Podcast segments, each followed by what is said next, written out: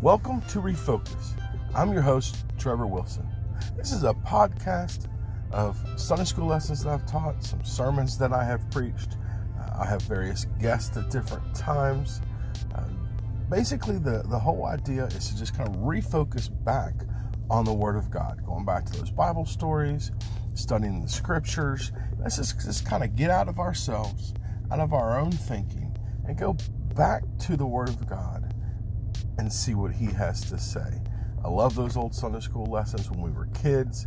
We seem to have gotten away from some of those, just the bare bones bottom of what the Word of God, the meat and potatoes, if you will. So I hope you enjoy and pass along and share. Now, let's get to the lesson.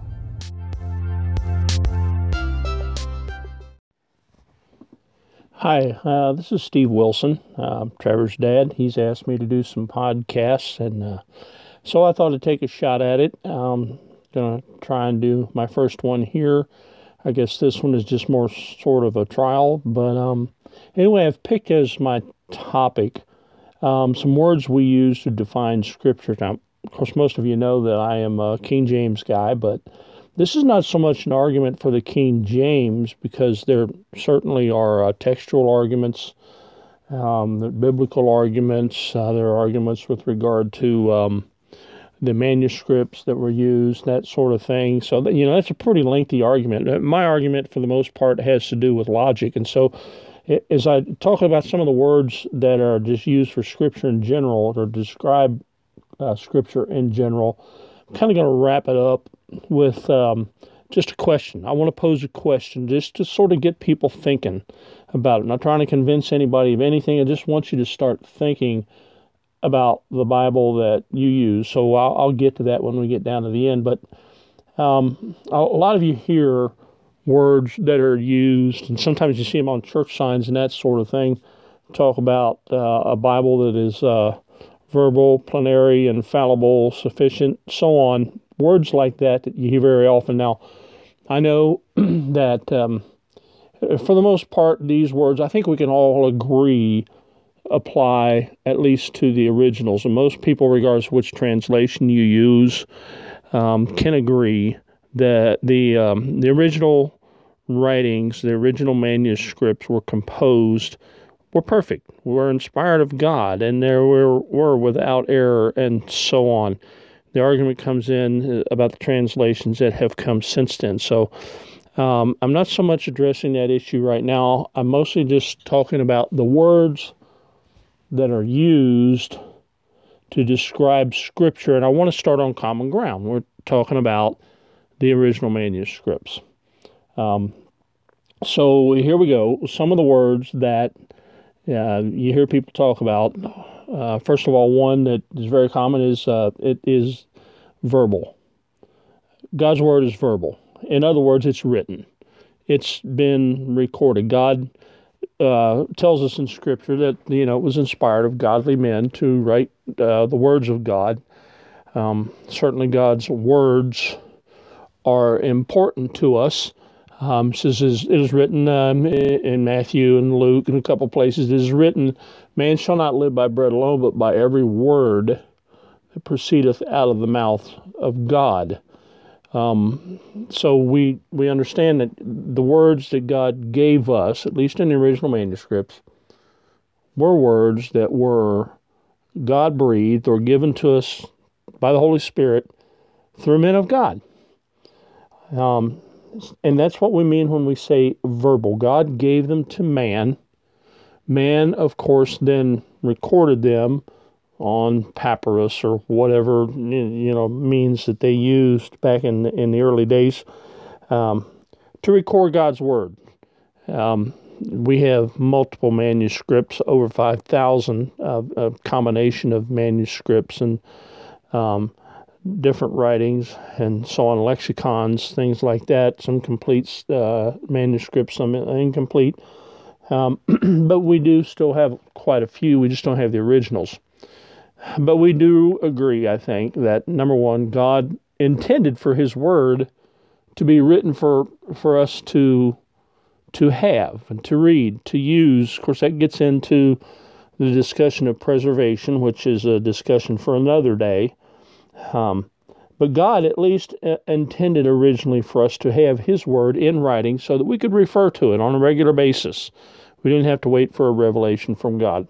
Here's another word that you hear a lot. We talk about the play Word of God or the plenary Bible. Now, that simply means that um, it's um, basically unqualified or uh, absolute. Um, what it says is true.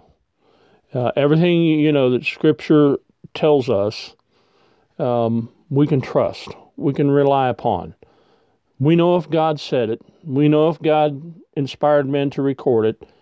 We know it can be true. There's a lot of things in life, a lot of good writings, a lot of good advice that we're given but not every piece of advice applies in every situation. Not every well intended piece of advice um, is actually good advice. Uh, you go to a doctor, you trust your doctor, but your doctor can make a mistake and give you bad advice from time to time. God doesn't do that. God gives us word, uh, advice, guidance. He gives us His word that is plenary, it is absolute. Um, there are no variables with regard to it, there's no comparison to it in any other writing. God's word is plenary. And so when you hear that word, um, you know you can take it to the bank. God's word is verbal, it's written. God's word is absolute, it's plenary. Another word that you hear very often is God's infallible word. That's pretty simple.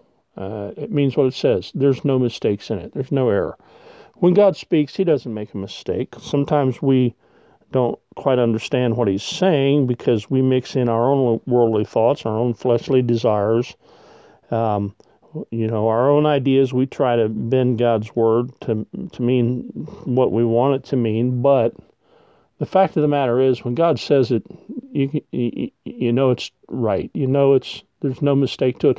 You know, I like to think if I'm going to pick up a Bible and if I'm going to preach from it, and people are going to listen to what I say and try to put some some trust in what I say, they certainly shouldn't trust me, but they should be able to trust what I'm preaching from. The, the Bible that I use should be a Bible that uh, I know I can have confidence in. I know I can read from it and know that um, it has no errors. I may ha- make an error in understanding of it, but I know God's Word is infallible. Once again, I'm emphasizing God's original manuscripts.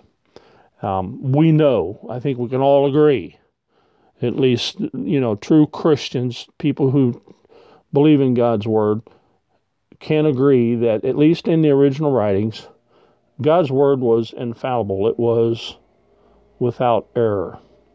Here's another thought or another word Viscosity. You probably don't hear that particular word mentioned so much, but what you probably hear is um, the description of it or the definition of it. It simply means uh, it has resolve or it has attention to uh, detail. There is depth to it, there is density to it, to the point that it clarifies things or it streamlines things or it purifies things. You know, if you if you pour something into a strainer, the density of the strainer is going to determine how pure the product is that comes through the strainer. So the impurities are filtered out. That's what God's Word does. It, it acts as a filter.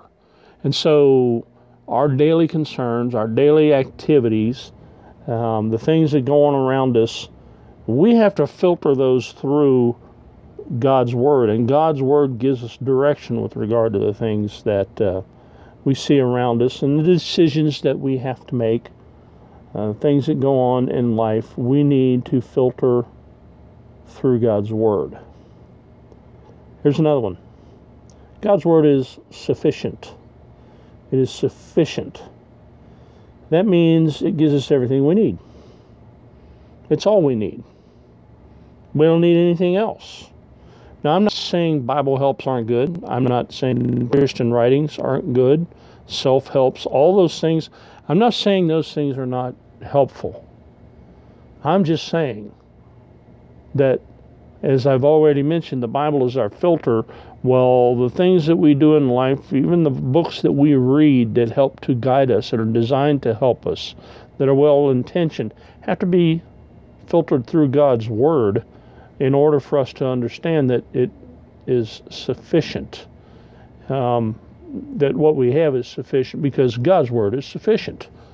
Yeah, it starts and basically ends there. Doesn't mean you can't comment on it doesn't mean you can't write about it. But the fact of the matter is, ultimately, God's Word has everything we need. It addresses every situation in life. It may not, you know, there's no nothing in Scripture that says, "Thou shalt not smoke," um, but we can understand through other writings in God's Word with regard to our body being a temple and some things like that, and that you know there are certain things that we learn we should do without, and we learn that something's going to cause cancer. Obviously, obviously, something that's not healthy is not something we need, and so we can we can use the Bible as a basis for that. So what I'm saying is the Bible does address every situation. It may not specifically mention it, but it gives us the guidance we need in order to handle every situation. The Bible is sufficient. Um, the Bible also um, has finality to it. Um, kind of as I already said, not only is sufficient, but it's it's the first and the last place we need to go to. There is no, it's like the Supreme Court. You know, we may go back and forth and get different decisions on different issues, but once you get a decision from the Supreme Court, it's done. It's it's basically that's law. That's what it is when we take something and filter it through the Bible, we get God's final word. God tells us, okay, this is the way things are. Uh, and so we can trust it and we can know that there's no place else to go. We don't need to go place else. God's word is final.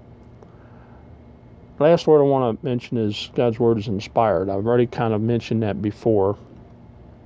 And the Bible, of course, tells us that it was given by inspiration through godly men and told them to write it down. Uh, so we know that the Bible comes from God, doesn't come from man. I realize that there are a number of authors throughout Scripture. I realize we have books of the Bible that we don't even know who the author is, but ultimately we know who the grand author is. God is the grand author. God sends us His Word through the Holy Spirit. He also, of course, sent us His Word in the flesh. Jesus Christ was God incarnate, and He's described as the Word. Um, but the Word that we have that is verbal, that is plenary, that is infallible, that has a vis- viscosity, that is sufficient, that is final, is a Word that is inspired. So God has given us His His Word so that we can have it on a daily basis. It's clear that He intended for us to have it.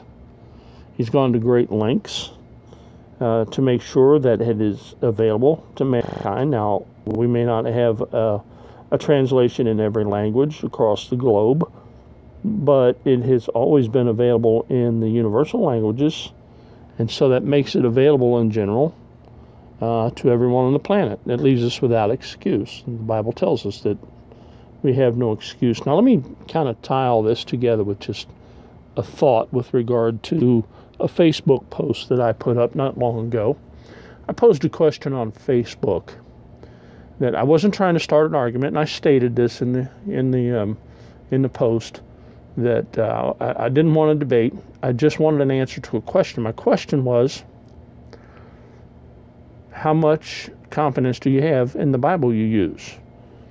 I wasn't trying to argue which Bible you should use. Uh, and I know, of course, a lot of people use different versions. All I wanted to know was whatever version you're using, how much confidence do you have in that version? Well, of course, right away people started wanting to argue with me and debate me and that sort of thing. And so I ended up having to go back into the post and said, Look, people, I'm not going to debate you. That's not the purpose of this question. All I'm looking for is an answer how much confidence or whatever what is your level of confidence in the translation you use? And and my point was that if god's word is all these things that we just talked about then we should be able to have 100% confidence in what we have. Of course, I know that people claim, in using other other versions, claim that there is no perfect version, that there are errors in in Scripture. That's what they claim. I don't believe that, but I believe the King James is God's preserved word. But that's an argument for another day. But I know that they will tell you that there's no perfect Bible. There's no Bible in existence today or no translation that doesn't have some error in it. And you got to go through all this study and comparison, etc., to get to the truth. So, anyway, I said, just tell me how much confidence you have in your particular version. Well, immediately I started getting answers finally back from people, and they would tell me that they used this version or that version, and they had 100% confidence in it. 100%. I didn't get anybody tell me they had 90% confidence or 80% confidence. They told me they had 100 several people said I have 100% confidence in the version I use and they would tell me which version they use. Well, here's my question. And it's the point of this whole blog here that uh, I'm posting. If there's errors, how can you have 100% confidence? Just so I want you to think about it. Do you believe the Bible that we have today, since we don't have the original manuscripts anymore, is every translation in existence today uh, have errors in it? Or is there one out there or more that have no errors? Of course, I contend the King James doesn't. But again, another argument for another day. I just want you to think about this to me, the answers I got were hypocritical. To say that there's no perfect Bible and yet to have 100% confidence in the one they have, t- to me, is contradictory. But that's the answers I got. I just want you to think about that. Is the Bible you have perfect, without error? Does it fit the description of all these things that I said, uh, the words that I just uh, defined? Or do you have a Bible that has errors in it? If you have a Bible that has errors in it, how can you proclaim it? How do you know where the errors are? Are you smart enough to know that? Do you have the ability to go back and find where the errors are so you can find whichever manuscript fits that particular verse or, or passage or whatever so you can actually give correct instruction in the Bible? I, I can't do that. I'll be the first to tell you that I don't have that ability. If I don't have a Bible in front of me that I can trust, then I'm not going to preach. I'm just posing this question. Think about the fact that if you're going to use a Bible, you're going to trust it with your life. Are you going to use one that you believe has errors in it? Or are you going to see if there is one out there somewhere that does not? Just a thought. Hope this helps. God bless.